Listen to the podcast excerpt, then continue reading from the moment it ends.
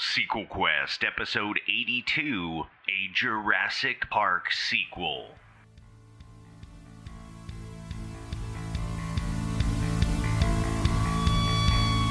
Welcome to Sequel Quest, the podcast where Adam, Jeff, and Jeremy invite you on a cinematic adventure to create prequels, sequels, and reboots to your favorite movie franchises. Joined by special guests along the way, Sequel Quest is go for launch. So let the adventure begin now! Yeah, you you podcasters were so preoccupied with whether or not you could create a sequel to the original Jurassic Park trilogy, you didn't stop to think if you should. So, greetings, paleontologists, chaos theory diehards, and traitorous computer programmers alike. You have found the podcast that takes the cinematic DNA of your favorite movies and brings them back to life for another round. Yes, welcome to the Sequel Quest podcast. Joining me tonight is a team of experts we pulled together to keep our investors happy. Wearing his khaki shorts and about to be devoured by a pack of velociraptors, it's Jeremy Muldoon. Roar! Jeff is uh, currently on the run from some hungry T Rex, so we brought in a returning host who firmly believes that man creates dinosaur, dinosaur eats man, woman inherits the earth. It's Jurassic Judy. That sounds about right. and furrowing my brow with a cigarette dangling from my lip, I'm Adam, reminding you to hold on to your butts. Because we have another returning guest to our show. You might remember him from our Spy special episode where he pitched an epic James Bond adventure. We managed to pull him out of the amber. It's Forrest.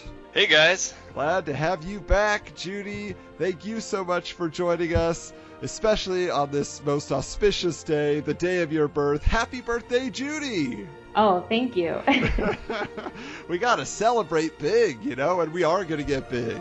Huge! Jurassic, even. Anyway, so this is the thing, right? When we talk about Jurassic Park, 1993, a basically kind of redefined blockbuster, I feel like, in the 90s and the level of discussion to be had during this year, which is the 25th anniversary of that film, there's there's really no way we could cram all our thoughts into one episode. Uh, there are entire podcasts dedicated to dissecting the film, even minute by minute. So that being said, we'll share our experiences with this franchise and the time we have before we get to the pitches, and I think it's just going to be so much fun. But let's go around. I want to just ask real quick when was the last time each of you watched any one of the Jurassic Park films? Jeremy? I recently reviewed all of them via Netflix, and I believe I may be the only one on the show today who has seen the latest one.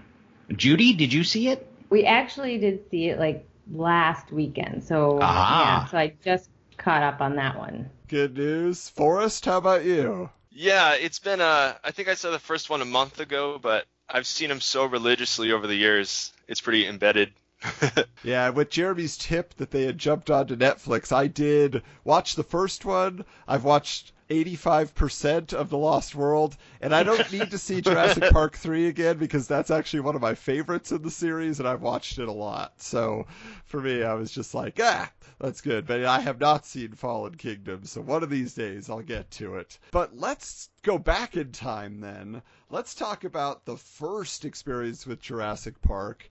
I mean, this is a film based on a 1990 novel by Michael Crichton who has also brought us quite a few interesting novels and films even over the years, Westworld and things of that nature. We, I think we went into Crichton. What was that episode? I feel like, oh, it was Congo. Yeah, Congo. If you want to go back and check out our take on a, a Congo 2, you can find out what we did with the, the universe he created.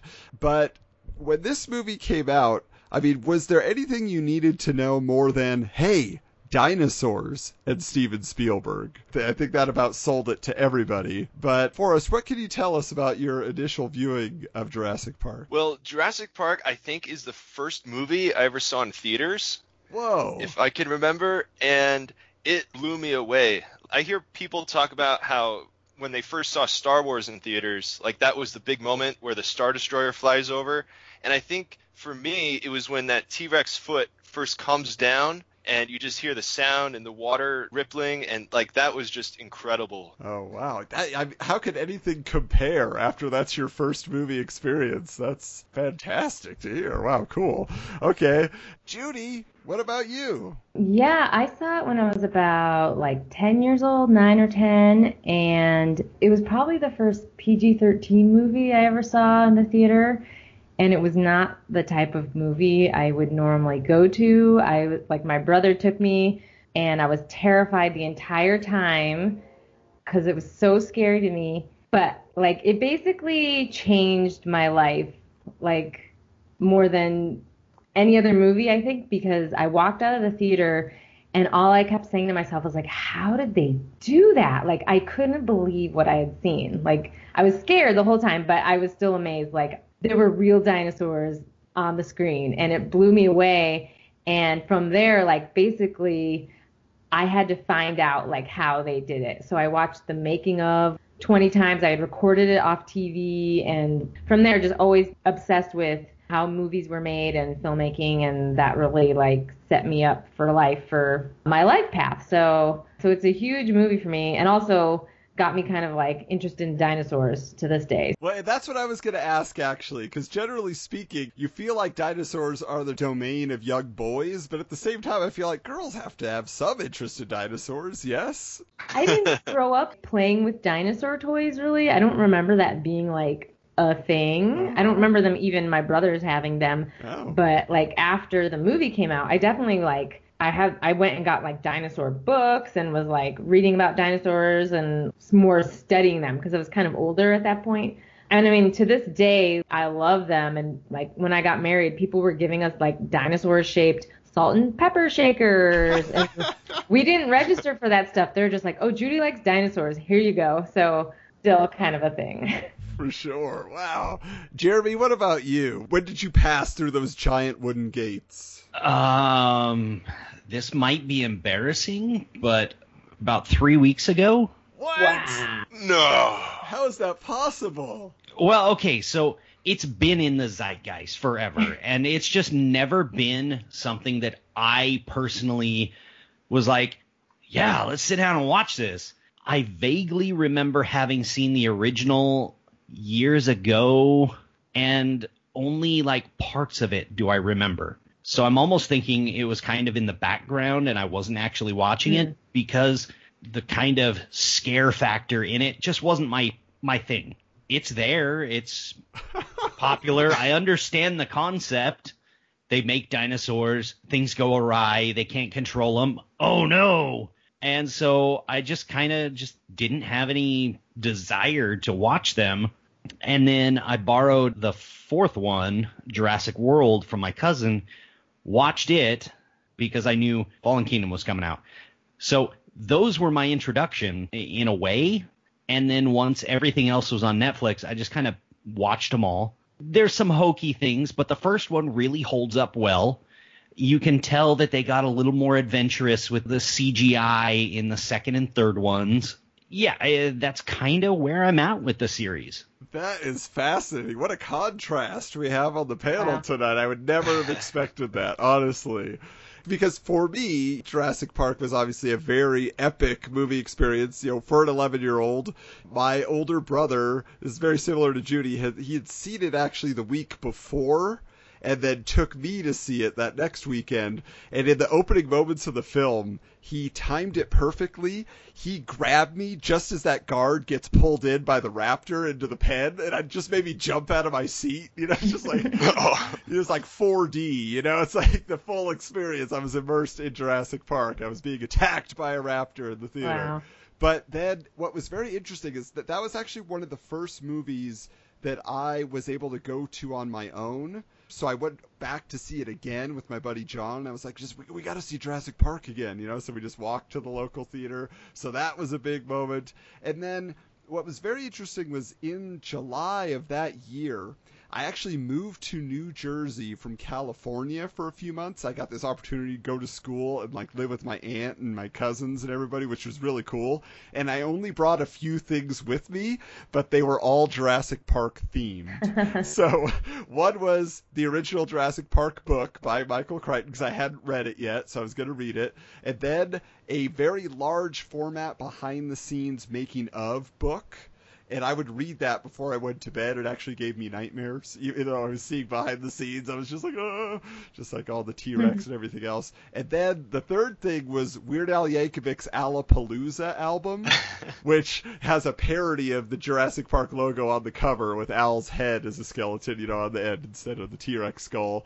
And the title track of that was Jurassic Park. So I was like all in, all in for 1993. and strangely, and tell me if you guys remember these, but the thing I didn't buy for some reason, even though it's like my main deal, were the Kenner action figures.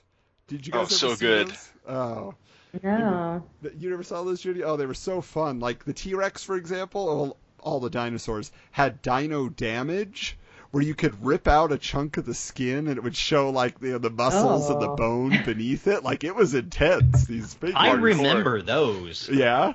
I don't remember having them though. That's what I'm saying. Like my buddy down the street had them, so I would go over and play at his house. But it was really weird too because like Nedry, for example, did not look like Wayne Knight. He was like a skinny body in a turtleneck with a, a backpack that shot water. It was really weird. Like they, they, they didn't quite have the likenesses down for the characters. In fact, if I remember correctly, originally the Ellie Sattler figure did not look like Laura Dern at all.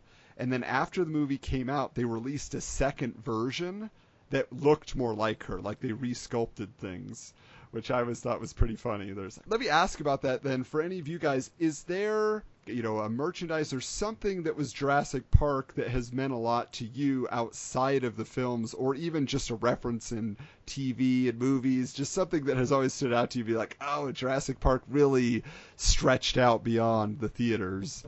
Forrest, is there anything for you? Yeah, I definitely was a fan of the Sega video games Oh, that yeah. came out based on the movies. And you know, they just have like that that grittiness and the dark and I actually I'm a big fan of the game uh, Primal Rage, Oh yeah. which I know is is not a Jurassic Park property, but I just like would love uh, thinking about like kind of that shared universe of these different creatures from different periods like fighting each other. And so it was just just totally cool to be down there in my cousin's basement playing Jurassic Park. That is awesome. Yeah, those those were very cool games. In fact, I think there's a like a, a river rafting level on there that was like something that didn't make it to the movie but was in the book, if I remember Yeah. correctly. And they had like compies running around, the little dinosaurs, you know, that you had to beat up and stuff. Well, how about for you, Judy? Um, I don't remember anything like that, and I'm feeling like maybe it was that we just weren't gonna go to the store and get any of these things. I'm I don't know, but because what I do remember is that I would, and again, this I feel like every time I come on this podcast, it's like I'm talking about something that I was like way too nerdy into, so everyone must think I'm really weird. But It's why we Um, love having you. Yes. great. Don't worry, Right. Adam is much worse at that than you are. Oh well, that's true. That's But, kind of um, why we have this show. Right. That is true. I probably can't outdo Adam in anything, but I remember I had this like legal pad and I would recreate scenes of the movie and just draw them out. And I had like I start the first one was like the movie's logo and then the next page was like all the credits, like all like all the cast and everything. And then I would just like redraw like, oh, here's the the Velociraptor looking through the kitchen door. You know, it's like a circle and there's like a dinosaur's face, and just went on and on. So that's what I would do. I would just sit and like redraw the movie for fun. And I think that still exists somewhere in my mom's house. So I gotta find that because I think it's, I still think that's pretty cool. I want to look at it. That is. That's like you were doing storyboards for the film after the fact. Right. Yeah. which is pretty great.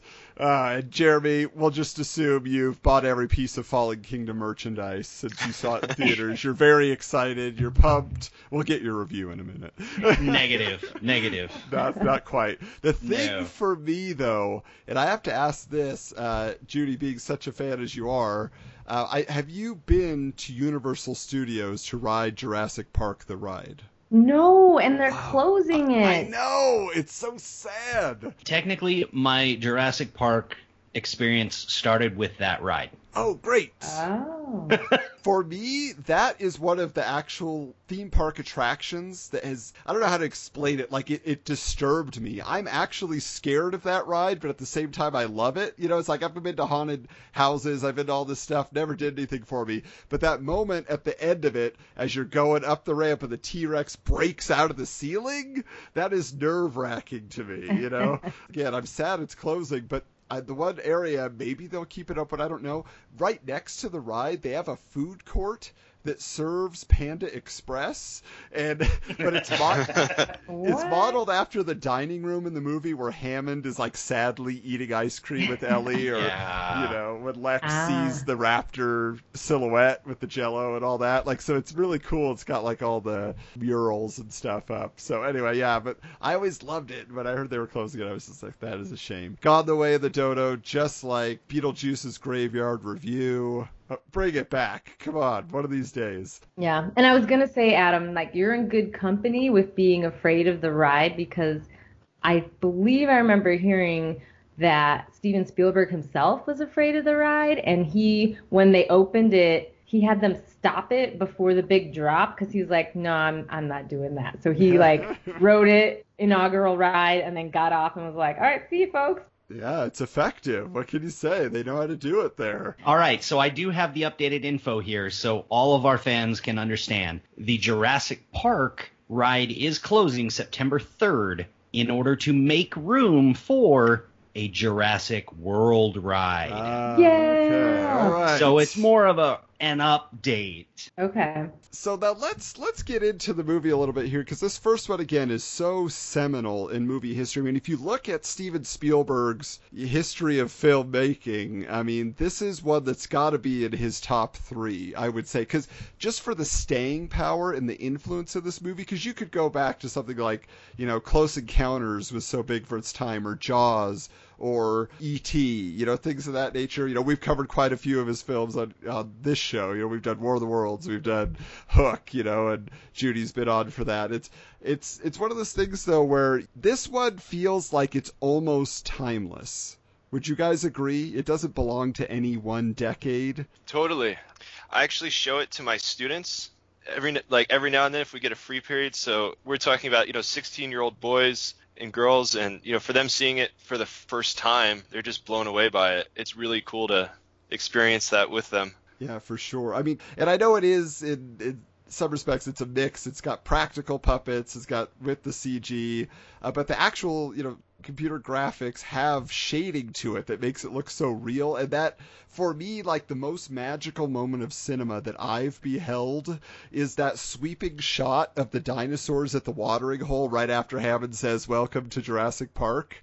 just that that pan is so beautiful and everything looks so real because it's far away you know it's like you know, Yeah. suspend your disbelief that much more and i love that So I I also have to bring this up because your intro from the movie it just made me think of the gigantic sexy Goldblum statue that was put up in London. Oh. yes breaking It's news 25 foot long and took 250 hours to make. And it was all for like the 30th anniversary, 25th?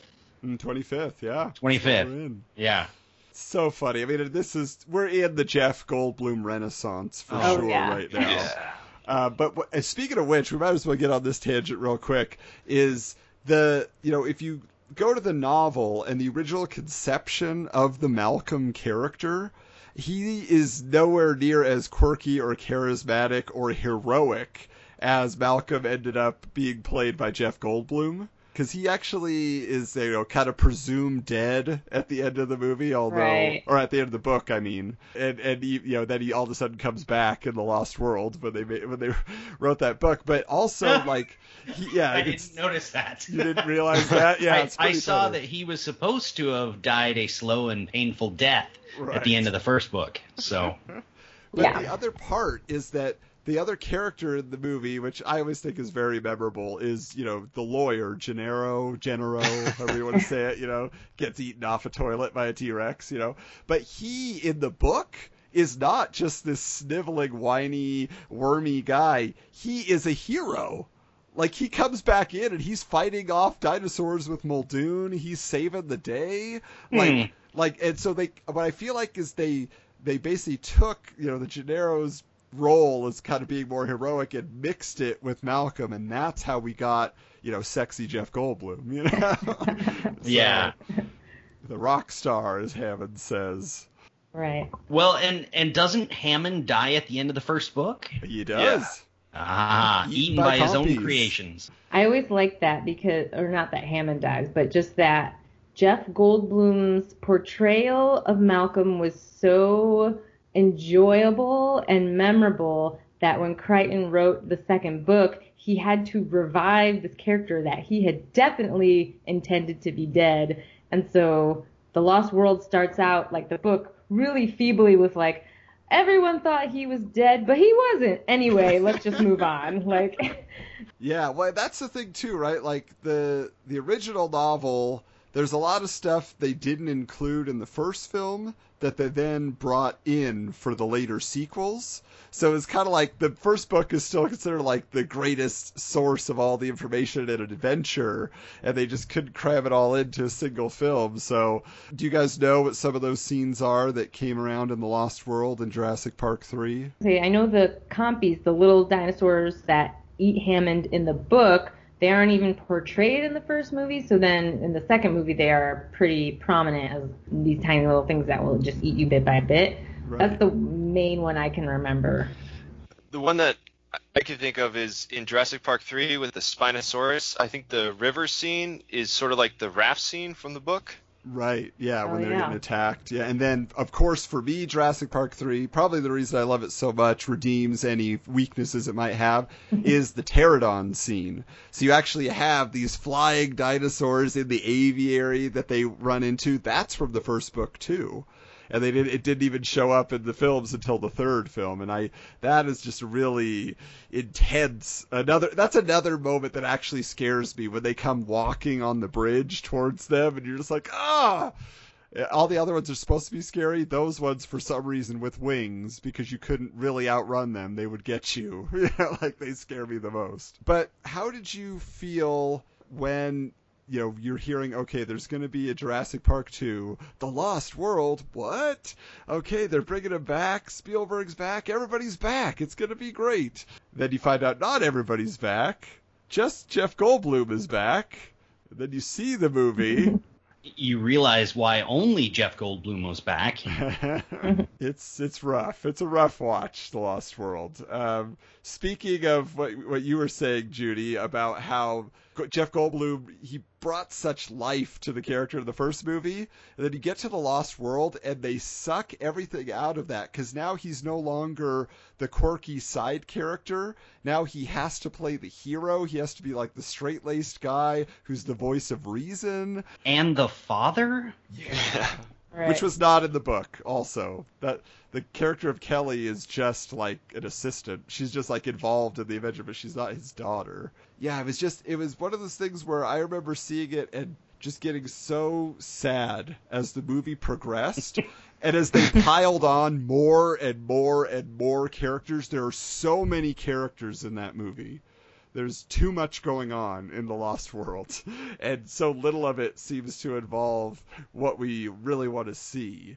What about for you guys? Is there is there a moment you like and a moment that sticks out to you as kind of the worst in, in damaging the franchise? I think definitely the scene where Kelly uses gymnastics to kill a velociraptor is uh, Oh my gosh.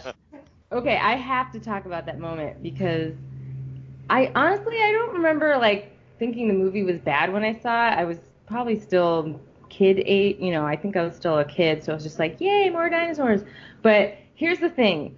Okay, yes, that moment makes no sense and it's stupid.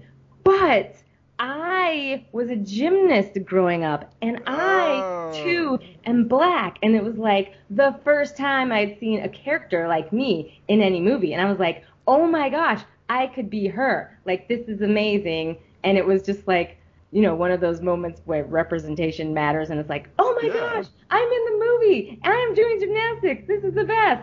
So I can't hate that moment even though it doesn't make sense because I'm like, this is amazing. Jurassic Park 2, The Lost World redeemed. This Yeah. is amazing. Oh, that that moment is so ridiculed. Finally, it meant something to somebody. Yes, I'm Totally I am the it. audience for that moment. I might be the only one, but yeah. and speaking of which, you know, the part that a lot of people would probably point to as kind of stupid too is the the T-Rex rampaging through a neighborhood in San Diego and terrorizing Japanese tourists and whatever. But I actually think that is the best part of the movie.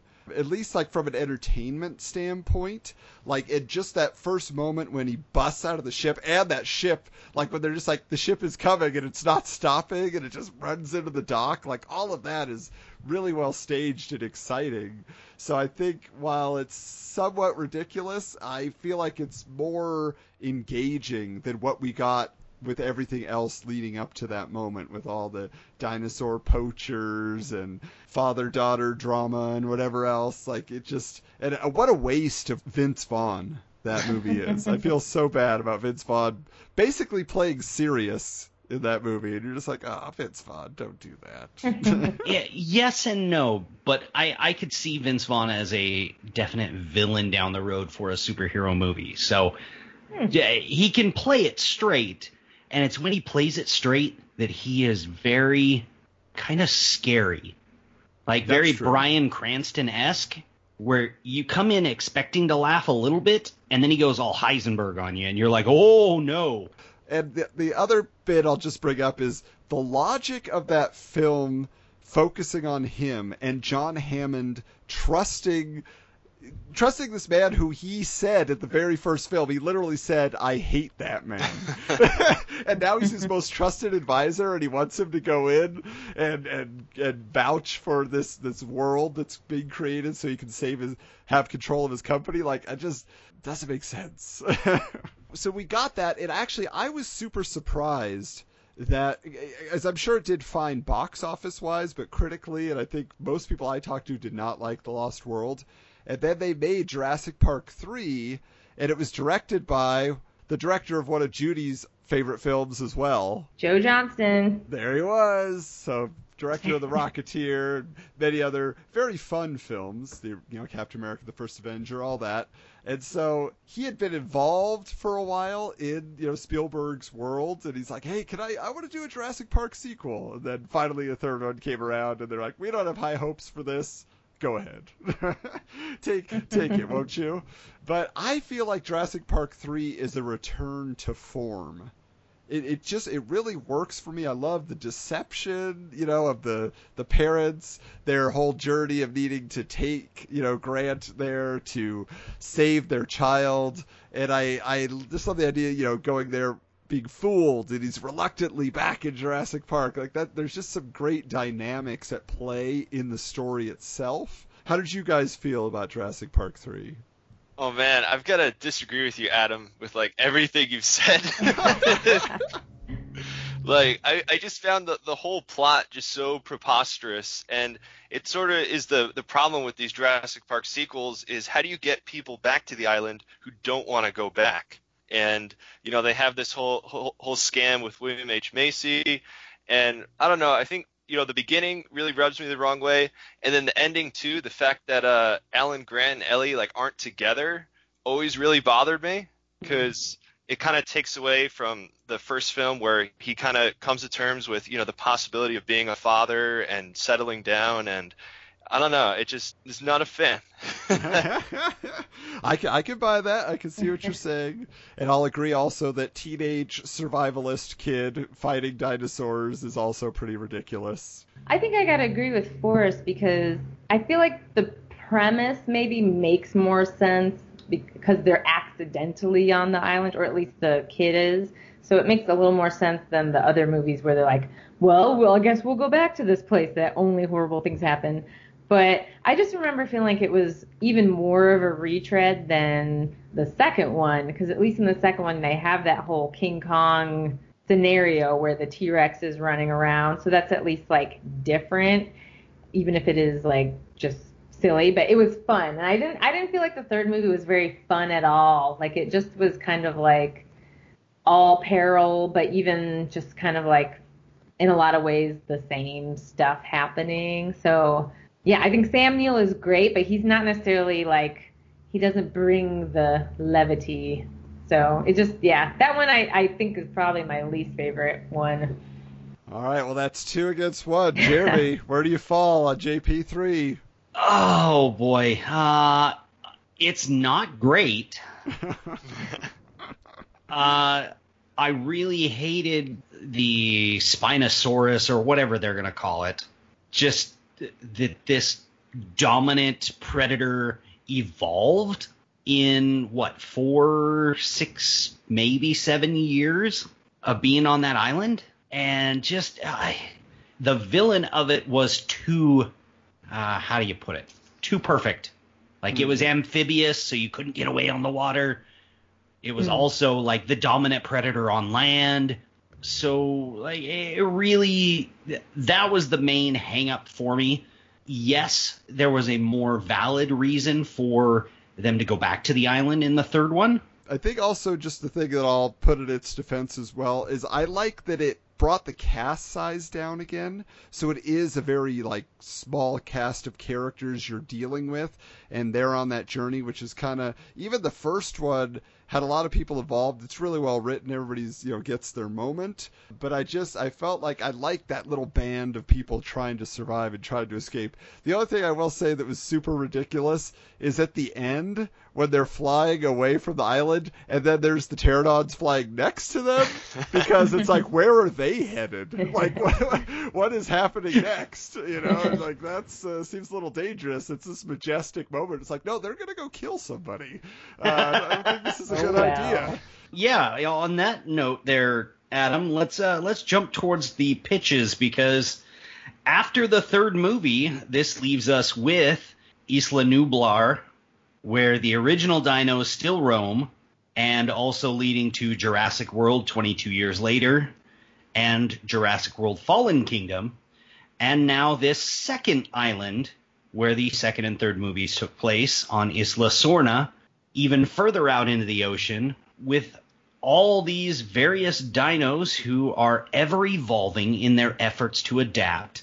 And teased at the end by Dr. Grant with the pterodons flying away, quote, looking for new nesting grounds.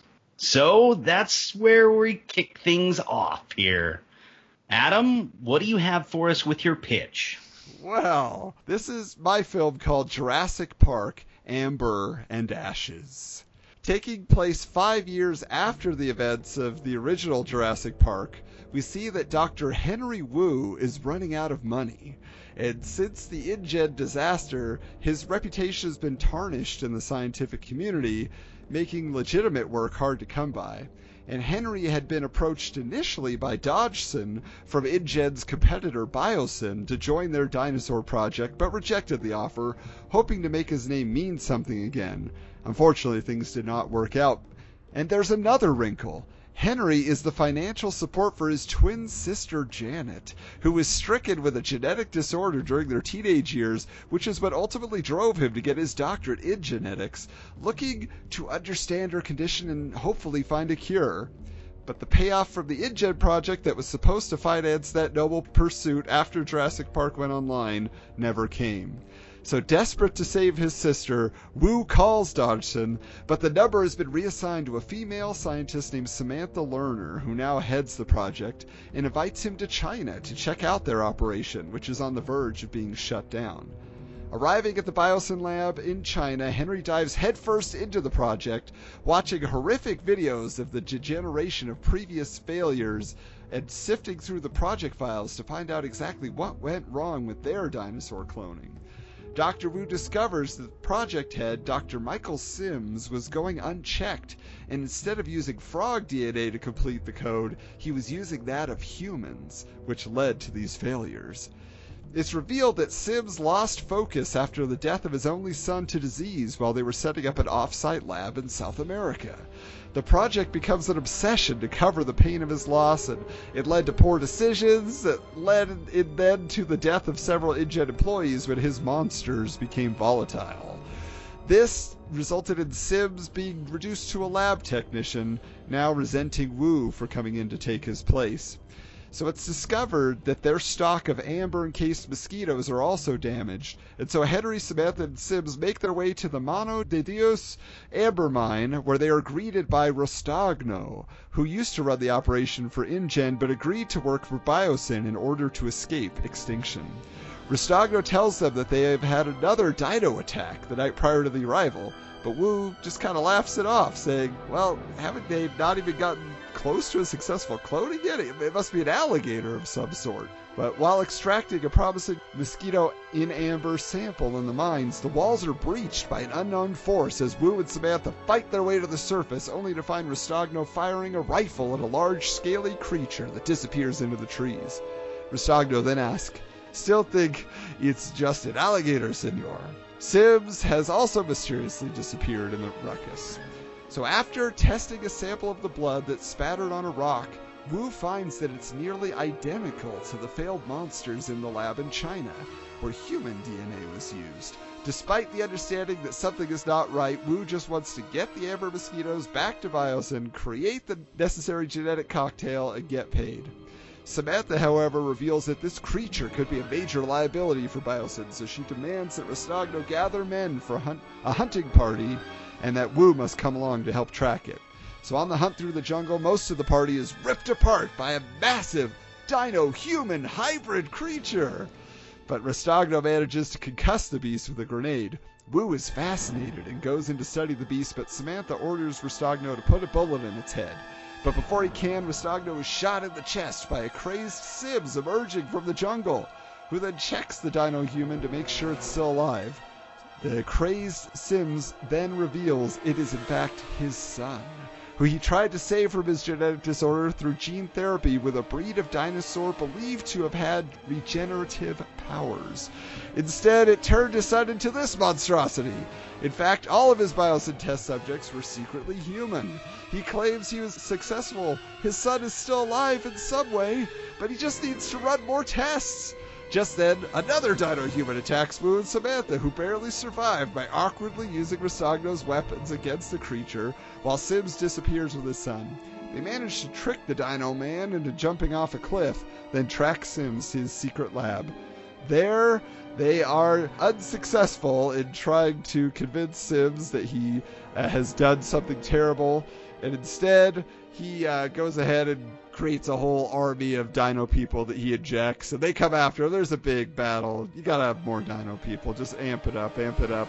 And uh, finally, they are able to kind of take the, the, the dino son hostage who's still out of it, and they say, oh, we'll take him back. We'll, we'll help you restore him, but you have to put an end to all this. No, no, never. You know, and he's like, this world is not ready for my genius, all these things. So anyway, then he blows up the lab. They barely make it out. So Wu, at that point, you know, is brought back uh, to the lab. They're like, "Hey, you want to you want to keep working on this project?" And burns the business card that Dodgson gave him, walks out, and the final scene is him giving someone a call. And who is it? But it's the man who ends up owning the Jurassic World situation. Anyway, so he goes on to work at Jurassic World and developing that. But there you have it. Jurassic Park, Amber and Ashes. All right, all right. Terrifying. Judy, what do you have for us? Okay, so you could call it maybe Jurassic Farm, I guess. uh, so mine kind of starts in the past a bit, and so we kind of see Dodgson again, and he's realizing that Nedry didn't get on the boat. You know, the storm is still going on, and they start getting reports that something has gone wrong on the island. And so he sends, he decides to send a team to go and try and retrieve the shaving cream can. And so they go to the island, and this is kind of in the period right after, you know, our heroes from the first movie have left. This other team gets dropped in from the Biosyn Corporation or whatever, and they find remains of Nedry. So they're able to look around and dig and find the um, other embryos that he hid in the shaving cream. So, so they take that and they go off to some remote lab, like in some countryside. I don't know where, like maybe like Canada, like remote Canada or something. And so they're doing their own experiments on dinosaurs, and they're kind of just like haphazard about it. They're not really interested in having a park or helping anybody. They're just playing around with genes and stuff like that. But somehow word gets out that they're doing something over there and everyone is all paranoid about the dinosaurs because of what happened on the island in the first place. So they realize they've been discovered. So they start destroying all their work and kind of like killing the animals and destroying the eggs and everything they have. But somehow someone had their kid at work there. I don't know whatever. So there's a kid there because there's always kids in these movies. So the kid is like, "What's going on?" and no one's watching him. So he takes two of the eggs at random and just kind of hides them in his backpack and goes home to the farm where he is very poorly supervised because he's able to keep the eggs warm and lo and behold they hatch and he has a baby velociraptor and then baby protoceratops which was not actually featured in the movies as I recall, but it's one of my favorite dinosaurs and they're like small. They're they're they're similar to a triceratops, but they're very small. Like they literally could be like a house pet and they only have one horn on their nose, so they're very adorable. And side note also, there's a famous skeleton that was found of a protoceratops and a uh, tri- uh, a velociraptor like wrapped in some sort of fight they believe and that's how they died and their bones were preserved that way so little nod to that. Anyway so then from here basically it's like a ripoff of E.T. because you know he's raising the creatures and they're learning from him and he's you know they're imprinted on him and so they become very tame but they're still wild animals and so he has to hide them from his parents and keep finding ways to get all this like raw meat to them or i guess the protoceratops would be vegetarian but whatever. So and again as they go on the velociraptor becomes harder and harder to control and starts fighting more and more with the protoceratops. So he gets a buddy of his and they figure out like well we got to get someone to come take this dinosaur because like if my parent finds out, like I guess his mom was like working at the lab or something, whatever. So if she finds out, she'll kill it because they were killing all the dinosaurs, and obviously no one would think it's safe to have a dinosaur. So somehow they like use the internet and they contact Alan Grant and they're like, look, we have these live dinosaurs. Can you come and take them and take care of them? And they don't really know if he's going to do it or if he got the message, but right around this time, like it's discovered they have the animals, so then they go on the run, you know, whatever. Um, very exciting. And so basically, right as like the evil scientists from Biosyn are closing in on them to destroy their creations, so they're not found out as doing these illegal experiments, the Velociraptor actually attacks them and saves the Protoceratops and the boy, who are able to escape and then the velociraptor dies in the process, like saving the boy. And then he's able to rendezvous with Alan Grant, who did show up, and he rescues and takes away the Protoceratops, who then is, I guess at this point, like I don't know, I can't remember. Like a, it's like a tame dinosaur, so it goes to live in a zoo or something, and everyone is totally happy with that. The end. Jurassic Farm. right. Very Spielbergian for sure.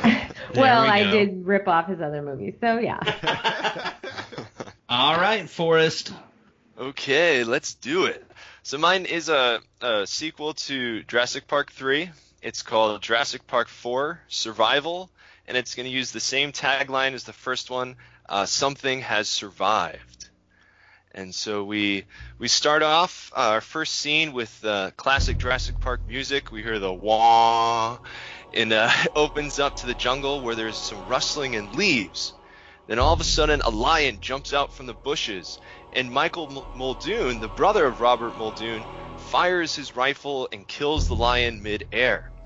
Next, we see the lion being paraded about in the African uh, savannah, and villagers are, are, praising the, the death of this lion. And so, as Michael is, is getting his gear together, a helicopter comes down, blowing dust everywhere. And then out from the helicopter comes a prosthetic armed Mr. Arnold. And he says, I'm here to talk to you about the InGen Initiative. Oh my god. so it goes to a uh, so Michael joins and they they go to a, a briefing at uh, InGen headquarters. And there's an InGen executive there played by uh, Bob Odenkirk from Better Call Saul. And there's also a, uh, paleontologist played by uh, Chris O'Dowd from the IT crowd. And so I'll, I'll just kind of refer to them by their their actor names. So we'll keep everybody together. So Bob the suit explains how InGen is a world leader in genetics and cancer research, and they can't afford another lawsuit or bad publicity. So they've got to go back to the park and fix their mistakes. And Mr. Arnold chimes in and explains that there is an apex predator that is too dangerous to exist on this planet. Chris, the paleontologist, asks for more information, and then Mr. Arnold quickly replies that the paleontologist was their second choice after Dr. Alan Grant, and Samuel. Jackson says, The only reason you are here is to tell me if a giant lizard eats people or plants. And then Muldoon asks, Wait, how am I supposed to hunt something if I don't even know what it is? Arnold replies, I wouldn't worry about that right now, Mr. Muldoon. In all likelihood, when we land on this island, this thing will be hunting you. So next we, we see a overhead shot of Isla Nublar. And our our heroes arrive by boat and they're greeted on the beach by a Costa Rican guide played by uh, Rosario Dawson who says, Welcome to Jurassic Park. They approach the beach and they find a dead Dimetrodon, one of those uh, dinosaurs with the big sails, and it's laying there all shredded up. And the paleontologist freaks out with excitement because he's never seen a dinosaur before, and he's just so happy, even though the thing's rotting and there's flies and it's just an awful mess. And they ask, uh, well, what killed this? And Muldoon replies after studying the wounds that those are from an alligator and that the species are fighting for survival. And so they they are going to meet a convoy after a short walk. And so they meet up with a crew of sort of like these like Blackwater individuals who are going to escort them to their location. And so while they're they're gearing up, they, they have some Humvees they're about to get into, and they begin their quest, start driving around, where all of a sudden they have to stop because a herd of Triceratops are in their path. Mr. Arnold and uh, the rest of the crew get out of the vehicle, and Mr. Arnold asks the paleontologist, plants or people? Paleontologist says, plants. And then Mr. Arnold says, good, that's what you're here for. But then one of the Blackwater guys kicks over a Barbasol can, which freaks out the Triceratops, causing a major stampede where they run over the vehicles and all mayhem ensues. And so Muldoon gives the order to run, and they start running through the jungle when all of a sudden we hear the ground stomping and shaking. A T Rex has caught wind of the herd of Triceratops and joins the pursuit. The Triceratops and the T Rex quickly size up one another, and Mr. Arnold asks, What, what are we going to do next? Chris O'Dowd chimes in, "Oh, don't worry. The the Triceratops has an evolutionary advantage. Those horns, they're designed to kill the T-Rex. We are totally safe." Then the T-Rex swings its gi- giant tail, knocking the Triceratops over, and quickly rips out its guts. And everyone's mouths are gaping open, and they quickly run away with their tails between their legs. Eventually, they find a cave as as darkness um, falls upon them Mr. Arnold and everybody uh, start to make camp. Mr. Arnold lights up a cigarette and he asks the crew, Do they have any regrets? Is there anything that they wish they can go back in time and change something that they did? Here we have a chance to put a bullet right between its eyes. And as he says eyes, um, a pair of yellow eyes appear right behind Mr. Arnold and they start moving along the wall. They shine the light and they see it is a titanoboa the gigantic prehistoric snake that puts the anaconda to shame. And as the anaconda starts moving around them, they run out of the cave and it crushes most of the Blackwater guys, just tearing them apart. It's crazy. They're firing off shots, but the thing is just way, way too quick. And then they start running again towards an electric fence where it says, Warning, Velociraptors. So they decide to hell with it. They go through. A whole bunch of, you know, classic Velociraptor stuff happens. And then they get cornered by the snake. No way out. And then, boom, boom, boom. The T Rex shows up. The T Rex and the Titanoboa go at it. The Titanoboa wraps itself around the T Rex. Muldoon says, Fire at the boa, fire at the boa. The boa releases its grip, and then it faces um, our heroes. But then the T Rex stomps its foot on the tail of the boa, sinks its teeth into the neck, and then just rips the thing right in half. Just, just rips it apart in front of everybody. And so they are safe from the Titanoboa. As the T Rex enjoys its meal, they continue on their mission, arriving at the secret facility. And so uh, Mr. Arnold explains that this is it. This is what we came here for. Muldoon, are you ready? Michael agrees. He says, Whatever's in there, I will kill it without hesitation.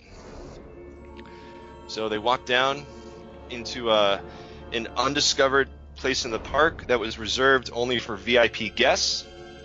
They go into a bunker where they see uh, all different types of fossils, and then there is something that takes everybody's breath away. Muldoon explains, exclaims, "My God, they wouldn't, would they?" In glass, they see a caveman on ice. And as their attention is is on this incredible exhibit, a velociraptor grabs Mr. Arnold, pulls him away. Mr. Arnold fires a few shots before get, getting ripped apart and yelling, "Not again!" and so um, I, I, do have a uh, a third scene here, but basically there is a, uh, a, troglodyte loose that they must hunt down, and also Adam, I would like to suggest too a possible crossover between uh, Jurassic Park and Congo. Could yes. Oh. Let's so, just scrap all our pitches. We'll, we'll make it that. So that is Jurassic Park 4 Survival. Wow. Well, those are very different pitches all around. I mean, sometimes we circle similar themes, but I feel like we did not this time out. That's no, some pretty no, wild we stuff. We got we got the family film, we got the crazy spin-off, we got the getting down and dirty back on the island in the action. You know, so wow, where are we gonna take this? Oh, man. All right, let's head to the vote here. Judy, where does your vote fall? Oh man, I think I gotta go with Forrest because I I did at one point I was like, how do I bring back Samuel L. Jackson? Like that'd be awesome. So and yeah, all the casting was really good, and I think uh, yeah, I think finding the caveman is a pretty cool twist. So yeah, let's go with that one. All right, Forrest. Well, Judy, I I really loved yours, like from start to finish. I think that's like, you know, after seeing Jurassic Park, I think that is like the exact kind of movie that I would have wanted to see. You know, just starting off with you know the MacGuffin of the hunt for the Barbasol can, and you know when you were describing you know Jurassic uh, Park Farm, it reminded me a lot of uh, this other movie called uh, Prehysteria Hmm. Which uh, I don't know if you guys have seen it, but basically a kid like raises uh, these little dinosaurs from eggs, and it's just such like a you know like that's the dream, right? Right. So I, I I would just love to see that on film. That would be awesome. All right, Adam. This is rough. You know, we got we got one vote apiece here and uh, as I'm as I'm going back and forth between the two, I'm trying to say, okay, do I want something that covers like completely new ground almost, or do I want something that really does kind of continue, you know, the story with like with Forrest, where it's just kind of like, okay, they're going to go back, and what are they doing? Um, and I think I I'm gonna vote for Forrest only because I feel like there's some loose ends there that I want to get some answers to. And I and I feel like there's some, some questions I have that that we could flesh out and really create a very interesting film. So I, I would like to see where we go with survival. Now you were saying, Forrest, that Samuel L. Jackson's character survived. He survived the first movie, yes. He had a prosthetic arm. Yeah, we only saw his arm. Yeah. So Right. as soon as I typed in "did Sam," it auto filled on Google. Did Sam Jackson die in Jurassic Park? And he was supposed to go film his death scene, but a hurricane destroyed all the sets, and they weren't able to, to shoot it. So it does leave it up to the imagination, I guess. So yeah, we can we can go that route. is his arm in this the Winter Soldier arm? Because that's what I just put on automatically. Dude, totally. Yeah. Okay, cool. Full on metal arm, yeah. yeah. That's good. Well, so yeah, so that was that was my first question actually. Was so Mr. Arnold, Ray Arnold here. What was his purpose? That was the part I didn't 100% understand. He was just he was tasked by InGen to take them in to where that secret lab was so they could retrieve the caveman. Was that the his real mission? My kind of idea was that you know Mr. Arnold was head of security, so my idea was that you know he he had knowledge to a lot of the dark secrets of the park, and so you know after leaving the park, you know knowing that you know this creature exists, you know really just you know tore him up inside, you know, and he wouldn't be able to live like knowing that that's still out there without you know going back and I think as he says like putting a bullet right between its eyes. And so that was that's his plan. Is he so he's trying to just put it out of its misery. Totally.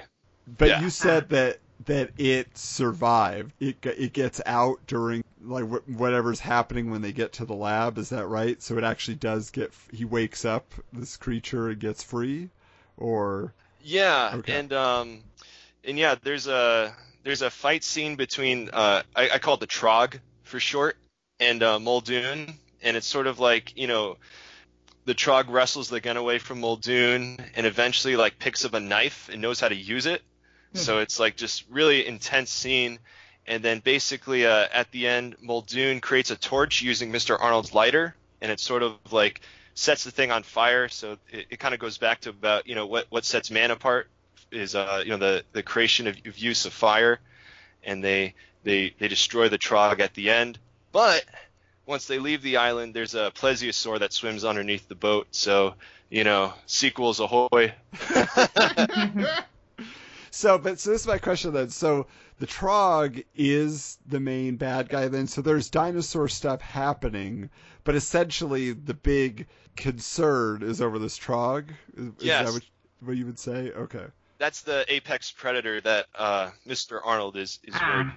Very yeah. So we we want him to die or it? Because I'm picturing like Encino Man, and that, it's sad to me. No, I was thinking of just like, you know, this just terrifying, you know, almost like gorilla ape teeth, like, you know, definitely more more monster than man for sure. Okay. Yeah, that's what I was going to say. I feel like, yeah, we definitely have to have like some establishing scene or Arnold explains that this thing like killed like dozens of people, you know, when it first awoke. Yeah. And they had to like put it on ice or whatever. So it's like very clear that, okay, this isn't like a human with feelings. This is a cloned monster that was created in a lab. Yeah. Because otherwise people are going to be sad, like, oh, Fred Flintstone, he's just Yeah. having a bad day. totally.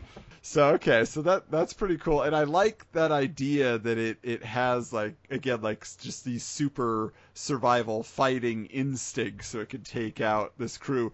But I was also thinking for Muldoon's character, it should be something like because you know his brother obviously got killed by raptors. That he's like just got a whole chip on his shoulder about killing anything that InGen created, and they must like always have to be like pulling him back or something from like killing all the dinosaurs and stuff. Like he's just he's ready to go. I love it. And I, yeah, I just feel like that would be a nice little character arc, and that's I was trying to think of something at the end where maybe he sees the briefest touch of humanity in this creature, and it causes him to hesitate. Yeah. You know, maybe he gets injured a little bit, but then he realizes like how vicious it is, or something by the end. Uh, cause, yeah, because like I say, like those are those are some some things. Now, it, uh, to Judy's point, is there any way we could work a kid into this? Uh, There's always kids. little Trog. Well, in a in a very early version of this, I was thinking of uh, having Timmy be the paleontologist who comes back to the island. Aww. I was actually thinking I had a huge crush on Ariana Richards back in the day, and I can't believe I didn't uh, somehow work her into my pitch. I'm very disappointed in myself. The other part I was wondering about was the idea with Rosario Dawson being the guide. What is her story about being familiar with the island? Why is she the one they trust? There's got to be something going on there because I love the casting. She's awesome in everything.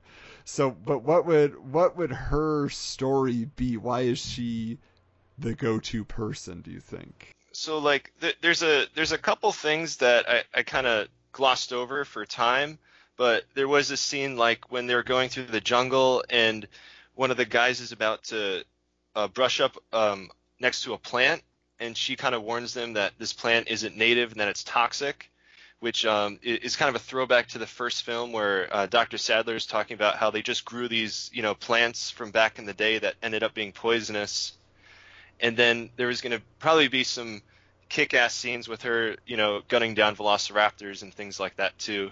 That's awesome. Okay, and maybe and again, getting back to because would you say in general? I mean, it, it sounds like it's sort of a an ensemble piece, but would you say Muldoon is the main character pretty much? Is is it his movie? Yeah, it's yeah, it's definitely like his point of view, seeing the island for himself the first time. I don't remember if you had cast him. Oh no, I had not. Um, I was actually thinking of uh, Patrick Wilson from The Conjuring and the Insidious Oh, films. Okay. Yeah, it's kind of like that Muldoon look a little bit. Yeah, he's not Australian, True. but He's a character actor. He Yeah, no, he's a great his actor. therapy, Great. Yeah. I was thinking if you have to get an Australian, then it has to be a Hemsworth, but maybe that's too much. Let's get Hugh Jackman in there. What the hell? Oh. Yay!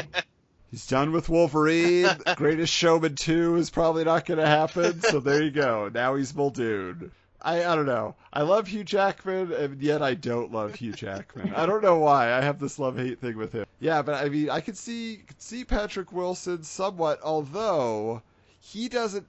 I like in my mind, I was imagining somebody more. I don't know how to say it. Like just rugged and savage. I feel like Patrick Wilson almost he has like He's pretty plays beautiful. sensitive more often. Yeah, exactly. He's got that youthful, boyish quality.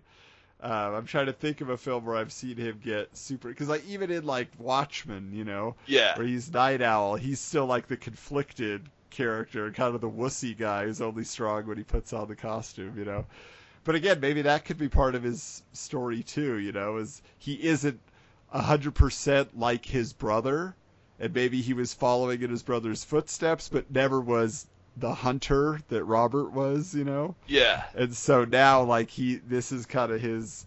He's getting his revenge. He's doing everything, you know, and he's kind of it's changing him. And is that a good thing? And all those things.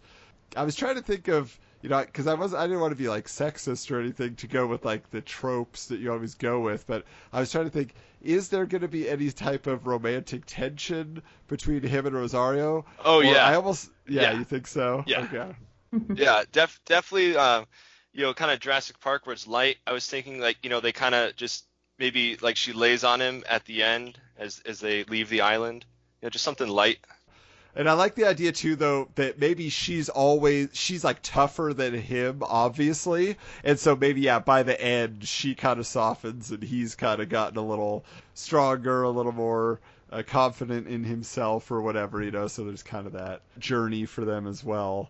Uh, but what also did we say what became of uh, of Bob, of Saul? Oh, Oh, oh, yeah. he he joins them on the island, and he's in one of the uh, vehicles that gets crushed, and so we kind of spend the whole movie thinking he's dead, sort of similar to like how Ian Malcolm's gone for a while, and then Hmm. and then in the end he comes back. He has like two broken legs.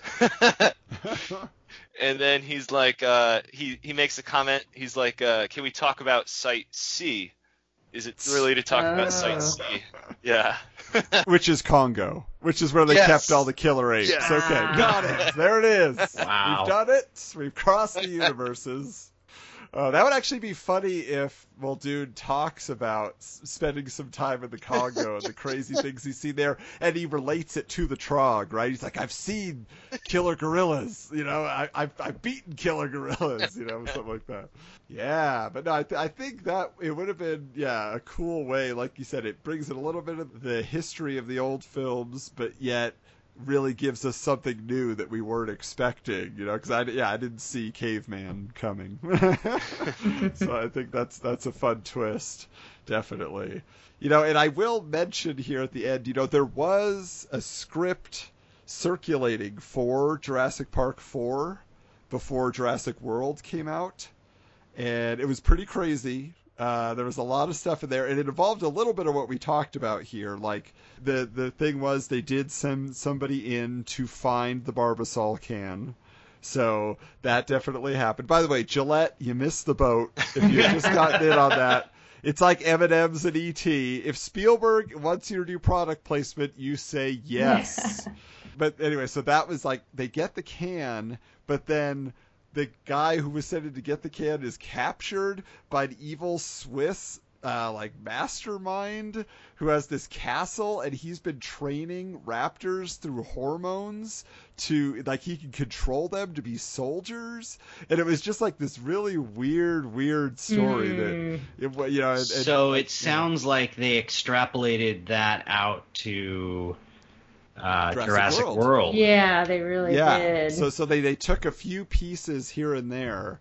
And uh, even in mine, my you know Dino human hybrid, there was another script that was out there where they had that going on too. So that that wasn't wholly original for me, but Hmm. uh, but yeah, it's it's interesting how they were really going to take it in a wild direction, and I think they did a good job of just bringing it back down for Jurassic World. I think they did a fine time, but but this one almost feels like we could go back and do like they're doing with Halloween and Terminator 6 and everything else. You know, like they're they're bringing it back. You know, get get Spielberg back in to direct this.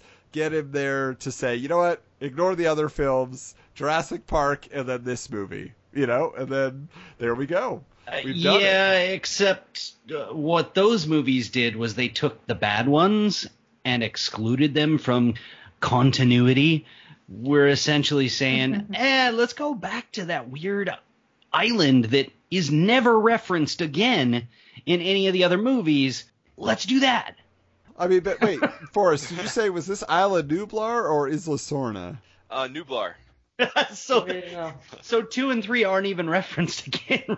Never again. Let it go. Let it go. let it go I mean, they're not talking about it in Jurassic World either. Although, wait, so Jeremy, this is the time now. This is your Oh. forum at the end here.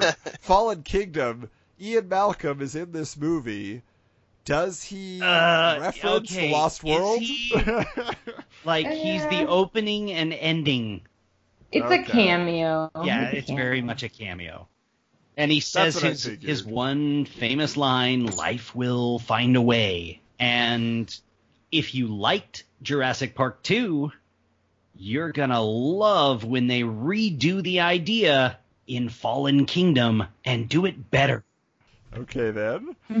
I guess that's that's something to look forward to. You know, I actually was in Walmart uh, tonight before the show, and I was looking down the toy aisle like I do at the uh, Jurassic World Fallen Kingdom toys, and you know they're mostly dinosaurs. But one of the things I thought was so interesting, and it was actually something I didn't like when I saw the trailer for Fallen Kingdom, was you know the the rolling tour balls, whatever they're called. You know, Oh, yeah, yeah. um, they have a toy for that that's remote controlled. I guess Oh, it probably oh. operates like the BB-8 or something. Yeah. Those that you can it rolls around and a dinosaur can chase it or whatever. You know, like, but I, I just I when I saw the trailer for Fallen Kingdom, I was just like, what is this? Because like there's a kid again. There's you know then we get our two leads back. Okay, but the kid actually has some interesting things Yeah. going on. Um, All right then.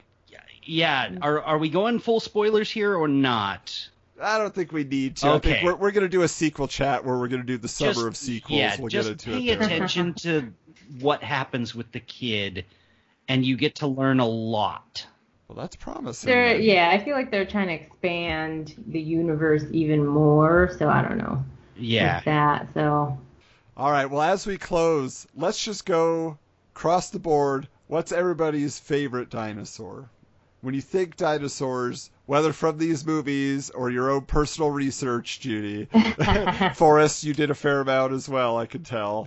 Where who do you go to? Who's king of the dinosaurs in your mind? Well, the T Rex, obviously. Oh well, one vote for T Rex. Um, my favorite has been for a long time uh, the Parasaurolophus, and it I believe is you can see them in is it the second one or the third one? No, I can't remember. Um, but they're the ones. They're a bipedal herbivore, and they have like a long, like a horn going backwards, but it's not. Ah, pointy. that one, yeah. And I just think Yeah. they're really beautiful, and they would be beautiful in real life. So, um, so that's been my favorite for a long time. and you would ride it. Oh no, Just you wouldn't. piggyback no, ride? no, you No? wouldn't. They, no, that would be that would be a disgrace. it's like, do you ride your dog? Okay, fine. How about you, Forrest?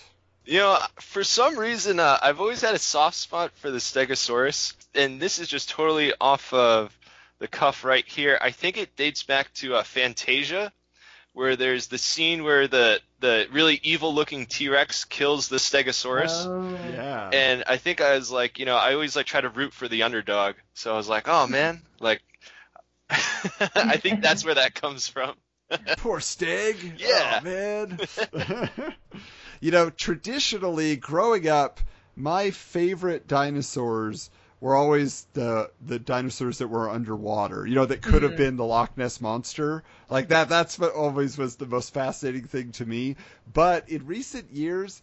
Going back to the underdog thing you're talking about there, the guy I feel like gets no respect. He's the Rodney Dangerfield of the dinosaur world. Oh, is the. Allosaurus. Yeah. Allosaurus is a smaller T Rex, so everybody's like, oh well, we don't want him, we want the big guy. and but that's what I was always excited about because uh, at Knott's Berry Farm years ago they had this ride that was called Kingdom of the Dinosaurs, and I don't know if oh. anybody remembers this. You could Google it, YouTube. Find it. It's it, but it was like this scientist. You would go in his lab and he'd be like, "You're going back in time, one million years BC," you know, and he would like send you back there, and then you would go through like the ice age. You'd go, you'd just keep going back farther and farther until you got to the big animatronic dinosaur section, and the Allosaurus was the main attraction in there because they couldn't fit a full T Rex in there, Uh. you know. So they had Allosaurus, and I was like, "That's my guy. I, I like him. I like his style. You know, he's not trying to be too flashy. He's not always rushing in to save the day like T Rex is now a superhero in the Jurassic Park world. You know, so there's my vote right there. There you go, Al. Loving you. Well, Judy Forrest, really, thank you so much for coming on here and bringing the passion and bringing the fun. Man, I feel like we couldn't have had a better Jurassic Park discussion. So, Oh, thanks for having me again. Yeah, thanks guys. This was a total blast. and so, until next time.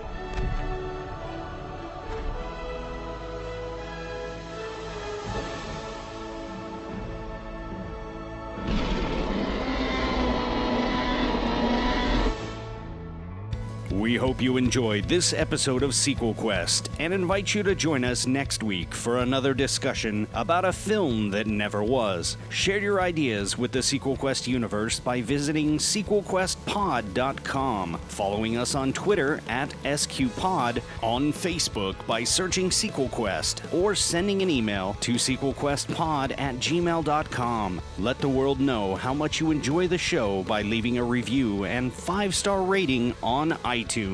All films and characters discussed on Sequel Quest are the property of their respective studios and license holders. No copyright infringement is intended.